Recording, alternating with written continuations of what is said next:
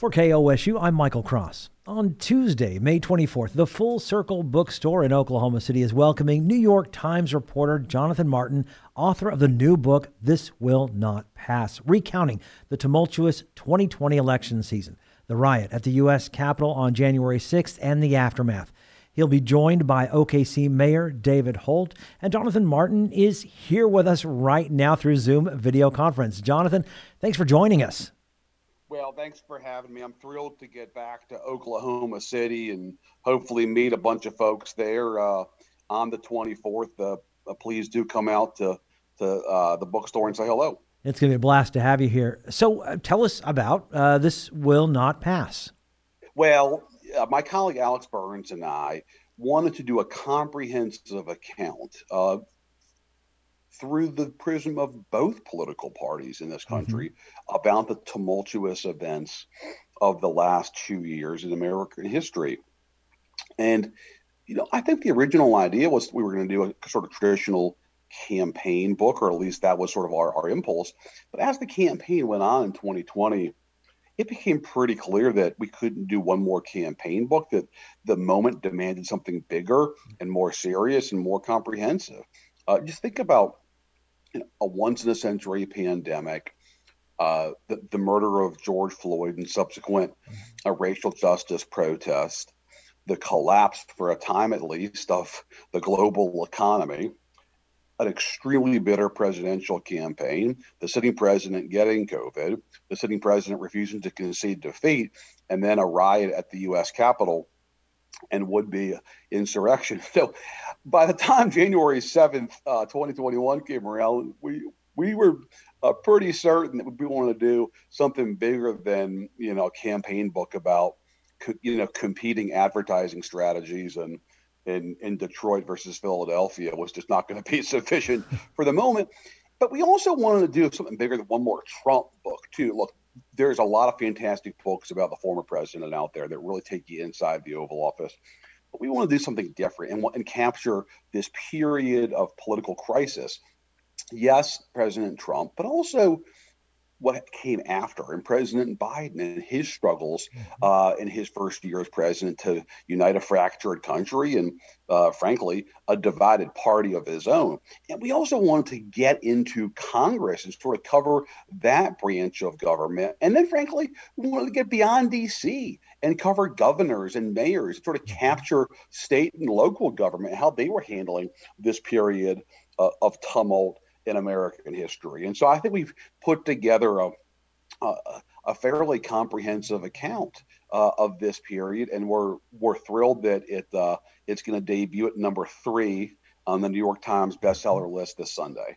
Yeah, um, it's, it's yeah, yeah, it's an amazing read. Uh, I did kind of curious why why the title "This Will Not Pass." Yeah, I, I think it can be read a lot of different ways, uh, uh, different applications there. But I, I think our, our our point is this moment of extreme polarization of political tribalism, red versus blue, almost of two different uh, dueling realities of public life in America, did not end on election day 2020. And we're still fighting these fights. If anything, it's sort of only metastasized. And you know, Trump obviously still remains a, a powerful force in his party could very easily be the Republican nominee again in 2024. And, mm-hmm. you know, for the third straight election cycle, sort of be the standard bearer for his party, that that's unprecedented. Um, and I think also just the sort of larger challenges that we face uh, in the sort of sense of, um, frankly, coming apart uh, has not abated yet either. And um, it's not healthy for the country. I know it's kind of a downer to say that, but I think it's a, a realistic reflection of, of where we are uh, at this moment of sort of really, really tense uh, division and conflict. Um, we've had some tough times in the history of this country, and obviously, uh, moments were, were graver than this. Uh, but just in terms of pure uh, polarization, sort of political differences, uh, this is a pretty bad spot we're in. I do want to touch on parts of your book did actually deal with Oklahoma, uh, like in the yep. 2020 election season yep. with COVID 19. Uh, then President Trump had decided to return to the campaign trail, and he decided to do it in Tulsa. Now, you write in your book about how yep. the rally would run up against another popular celebration in the African American community. What what was going on? So, President Trump was eager to get back on the campaign trail by June of 2020. Obviously, COVID hit the U.S. in March of that year, and so you know he he is eager to resume in person campaign. He does not want to sort of stay uh, and do a rose garden strategy. That, that was not something that was very appealing to Donald Trump, given his affection for rallies. And so his campaign is looking for a state and a city that's got a big enough venue, but also has lax enough regulations on large gatherings that they can even have a rally because this is June of 20. This is like, mm-hmm. you know, the early days of COVID still. And um, they settle on Tulsa, not because Oklahoma is a swing state. They just needed a big venue uh, mm-hmm. indoors to have an event. And so it worked out. Now, what Trump and his campaign didn't take into account is that it was slated for the same day as Juneteenth, mm-hmm. which, of course, is an important day in the, in the Black community, especially a city like Tulsa with a vibrant and sort of uh, rich uh, Black history, um, that day means a lot. Now, Donald Trump is not familiar with the Greenwood Massacre. He wasn't even familiar with Juneteenth. So it didn't really mean much to him. And we actually have him sort of like rolling his eyes when, when he hears about it. But um, that was a that was a, a sort of scheduling challenge. Um, and we you know, we also have an account in there of of the, mayor of Tulsa, Mayor Bynum, telling an associate he's just hoping that they have that rally and they get out with no riot that yeah. day.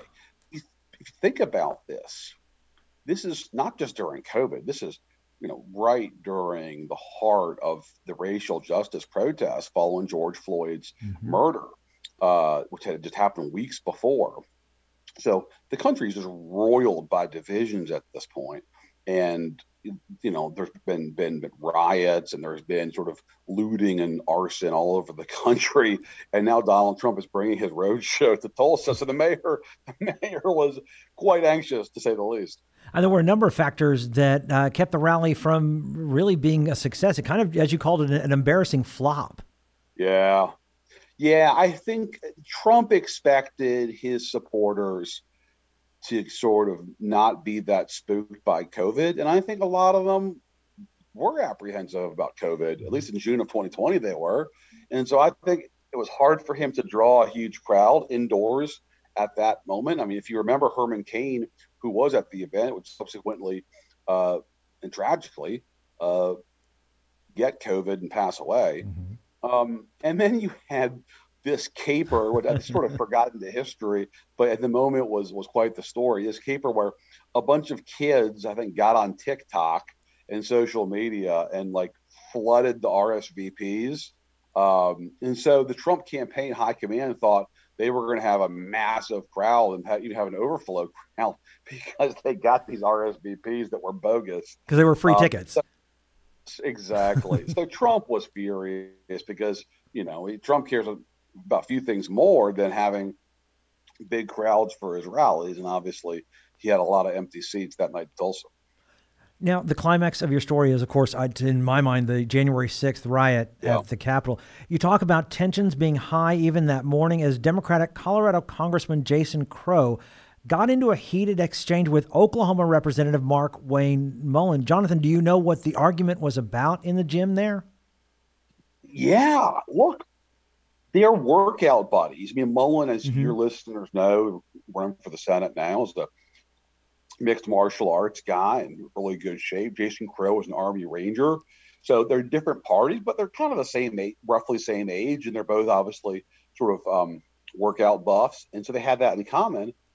But I think in the morning of the 6th, going into that day, you know, even before the attack on the Capitol, the two parties were at odds because the Republicans and, and the House and some in the Senate were attempting to, to not ratify the Electoral College and were trying to throw out Biden's victory in effect. And so a guy like Jason Crow, who has this, you know, amiable kind of fellow jock like relationship with Markwayne Mullin.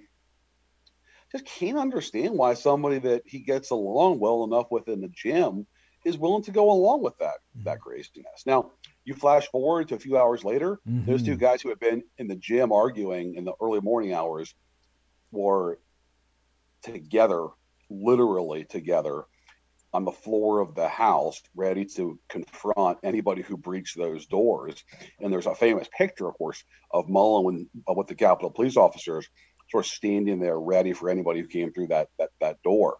Um, we also report in those hours that Jason Crow's wife was seeing this on TV and sort of told him, "Don't be a hero," right. because she knew her husband was sort of Army Ranger and was sort of ready to do battle again with with the folks who were ransacking the Capitol. So it's a remarkable day on so many levels in American history. And you know, you mentioned this, these two characters who characters who frankly aren't that well known. They're kind of rank and file House mm-hmm. members. Uh, you know, Markwayne Mullin's obviously better known in Oklahoma, but nationally, uh, yeah. not too terribly well, well known guys. But just how they bumped up into each other on that day, first in the gym that morning, and then sort of at odds, and then later in the day, brought together in the heat of this extraordinary attack on the Capitol. Yeah, and Crow had it's to tell Mullin. It's so poignant. It's so poignant. Yeah, you know? Crow had to tell Mullin, you have to get out of there because the Capitol Police cannot protect you and guard the doors. That's right it, because the House members were being evacuated from the floor. Crow's wife's telling him, "Don't be a hero," uh, over the phone, and so he's ready to leave. But there are a few members who are trying to stick around and protect the House chamber, including Mullin, who's in that picture down right close to the doors mm-hmm. with the Capitol police officers with guns drawn, and. Uh, uh, Crow's telling his friend at this point, who he was arguing with hours before, "Come on, man, we got to go." You know. Uh, one of the other scenes you retold in your book is involves Oklahoma Congressman Tom Cole, who yep. was in his Capitol hideaway at the time of the attack. Tell us about that one. So, uh, Mr. Cole, um, a senior House Republican, um, if Republicans get back the majority this November, he'll be the Rules Committee chairman, pretty prominent post. Has got one of the coveted hideaways in the Capitol. Now, now what that means is that every member of Congress has an office, mm-hmm. but most of the offices are in the congressional office buildings, which are across the street on either side of the Capitol itself. A few members have hideaways, though, in the Capitol mm-hmm. building itself, in that white dome, and that's coveted real estate. And so, Mr. Cole, by virtue of his seniority, has got one of those offices. It's a cozy little office, but it, it, it's fantastic spot in the first floor of the Capitol. Uh, he hosts friends there quite a bit. He has a selection of cigars and bourbon, mm-hmm. um, as is his his wont. And so Cole and his chief of staff, Josh Grogis, are in the suite uh, on January 6th, sort of um, watching on TV there what's happening on the House floor because the House floor is literally just upstairs from that hideaway, and they can they can get up there uh, in, a, in, a, moment's notice to vote. And they're seeing sort of the, the Capitol is now being invaded, and they don't hear it on TV. They're, they're starting to hear it in the hallway outside. And the invaders see Cole's name on the door. I don't think they know who Tom Cole is from a hole in the wall, mm-hmm. but they just see the name of a congressman on the front door. And so they're banging on that hideaway door, yelling, Cole, Cole, come out, come out, come out. And eventually, uh, Grogis the chief of staff. He's sort of a, a big, broad-shouldered fellow with a beard. Um, he eventually uh, leaves the Capitol. but he has to be careful leaving the Capitol because uh, he was worried that the, the, the, Capitol Police would believe he was one of the rioters because he's kind of a big dude with, with a beard. And so, again, it's just like one more small vignette that sort of just captures the larger story of this extraordinary day. Um, and uh, just how, yeah, for a lot of members of Congress, they thought it was life or death. I mean, mm-hmm. they really thought that they were in jeopardy. And, you know, banging on a congressman's door, screaming his name, um, it's pretty menacing. And I think that the larger point here is the day could have been a lot worse than it was. It was pretty damn bad as is. Mm-hmm. And it has really transformed the relationships of a lot of members in Congress and not for the better. I mean, I think there's still a lot of mistrust among Democrats toward the Republicans who tried to overturn the election results. Uh, they saw what happened that day and they haven't totally forgiven their colleagues. And so there's, it, it's just not a good atmosphere up there. And frankly, the air of kind of of menace of potential uh, political violence has not totally faded either. And that's also why this is so sobering because for a lot of members of Congress, they still get these death threats via email or on their office phones all the time. These calls come into their 23 or 24 year old staffer sitting out there at the front desk taking these phone calls and getting death threats day in, day out. It's grim. Mm-hmm. And um, what's really sad is there's this belief that January 6th wasn't the culmination, but may have just been one more one more sort of sad milestone uh, you know before who knows what comes next in terms of more political violence but may not be the last right you know as we had, we're heading into the midterm elections former president trump is still very popular among republican voters sure. uh, despite the the big lie of the stolen election losing the house and the senate and the white house and but the GOP is on the path to take back the House and yeah. maybe even the Senate. Why do you think this is? Yeah. Well, I, I should say um, I'm, I'm trying to sell a book here and I'm offering a, a very grim diagnosis, but it, it, it's reality. But it gives a uh, realization of why this is happening. Yeah, this is not this is not a Hollywood account. This is not yeah. this is not sort of you know happy ending uh, necessarily. We're, we're trying to sort of capture events as they happen happen here, and it's uh, uh it, it's a pretty sobering tale. But let's sort of shift gears for a minute. Uh, because half the book is about the Democratic Party and about mm-hmm. President Biden's difficulties governing in the first year of his presidency. And if you want to know why Biden's numbers have fallen to where they are, this book offers a pretty clear explanation. Uh, we have a series of memos from Biden's chief pollster, who beginning in April of 2021 is sounding the alarm. He's seeing his polling, it shows Biden facing real difficulties on issues like immigration and crime and yes, inflation and he you know sends a series of memos to Biden's inner circle, but the Biden folks just didn't take it that seriously, or at least not seriously enough, and soon enough. And so I think Biden has been battered by COVID being resurgent, number one. Number two, by inflation, which is connected to uh, their response to COVID. And number three, I think this sort of specter of disorder, whether it's the mm-hmm. spike in crime or whether it's the surge of illegal immigration at the border. I just think you add up those three factors, the sort of feeling of disorder, COVID won't go away, and the inflation is so real. And Americans live with that every day when they, you know, go to the go to the gas station or the grocery store. I think that's a pretty brutal combination for any president to handle. And I think that explains why why Biden's numbers have uh, have gone south. The country's just in kind of a sour mood, um, sick of COVID, uh, sort of ready to move on. But now you know, everything's more expensive. It just when you have an angry electorate, that's not good for the incumbent party. You know? Right. Uh, you know, Trump is also real popular in Oklahoma. He carried all 77 counties. Uh, yeah. So, why promote your book here in this very red state? Well, because the book is a comprehensive account of a period of political crisis. Mm-hmm. And and it's not just about one party, it's right. about both political parties and it's about the country. And so um, I think readers in Oklahoma City or Tulsa, where by the way, we're going to be in Tulsa uh, later in the week at oh, Magic great. City, Magic, Magic City, City, Books, books mm-hmm. on the night of the 26th. Um, I, I think people look, whether it's Oklahoma or New York City or Seattle, Washington, I think people in this country are inundated with uh, opinion and arguments and hot takes from right and left and in between. And there's no lack of that, right? People see it in their Facebook feeds all day. They can get it on cable TV. What there's not a ton of is reporting, old fashioned shoe leather, deep reporting, that's sourced at the highest levels of both political parties in America that sort of puts you in the room at these extraordinary moments in modern American history.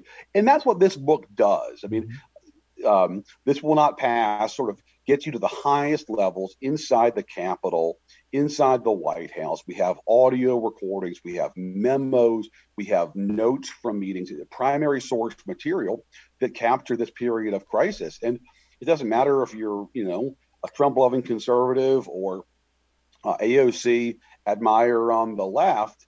I think the reporting here is going to interest you.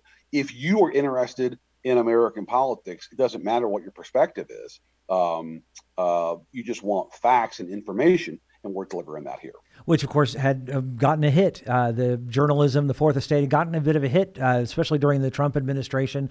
Do you hope that that's what people take away from this book? That the Fourth Estate journalism is still strong in this country yeah. and important. Yeah, that's a great point. I'm glad you raised that. Look, I think given the polarization in the country, frankly, given the polarization in the media now, where there's just everybody sort of shifting to their their their corners, reporting is more valuable than ever, mm-hmm. right? It's like being in the proverbial uh, you know ocean and you're and you're you know thirsting for water and surrounded by water that you can't drink.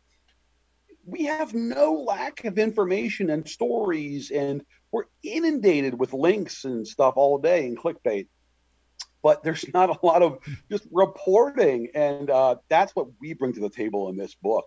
And that's why we're so excited to get to oklahoma city and to um and talk about it. And uh, look i think you know um, look no further than peggy noonan who writes for the wall street journal opinion page which is mm-hmm. no liberal uh, no liberal uh, bulwark to say the least. And she has a column uh, in this weekend's Wall Street Journal praising the book for its deep reporting and insights on both parties. So, if you're somebody who's center or right of center and listening to the show and kind of wondering uh, about the book, uh, don't take, take my word for it. Just read that column from Peggy Noonan in the Journal this weekend. Fantastic. Jonathan, thank you so much for joining us. We look forward to having you in Oklahoma in a couple weeks. I'm really looking forward to getting out there. It's May 24th at Full Circle Books with, with Mayor Holt. Hope you all will come out. Fantastic. That was New York Times reporter Jonathan Martin talking about his new book, This Will Not Pass. Again, he will be joining Oklahoma City Mayor David Holt at Full Circle Book on books on Penn and Northwest Expressway Tuesday, May 24th. Will he will answer questions after Mayor Holt moderates a discussion on the book and at Magic City Books on May 26th. For KOSU, I'm Michael Cross.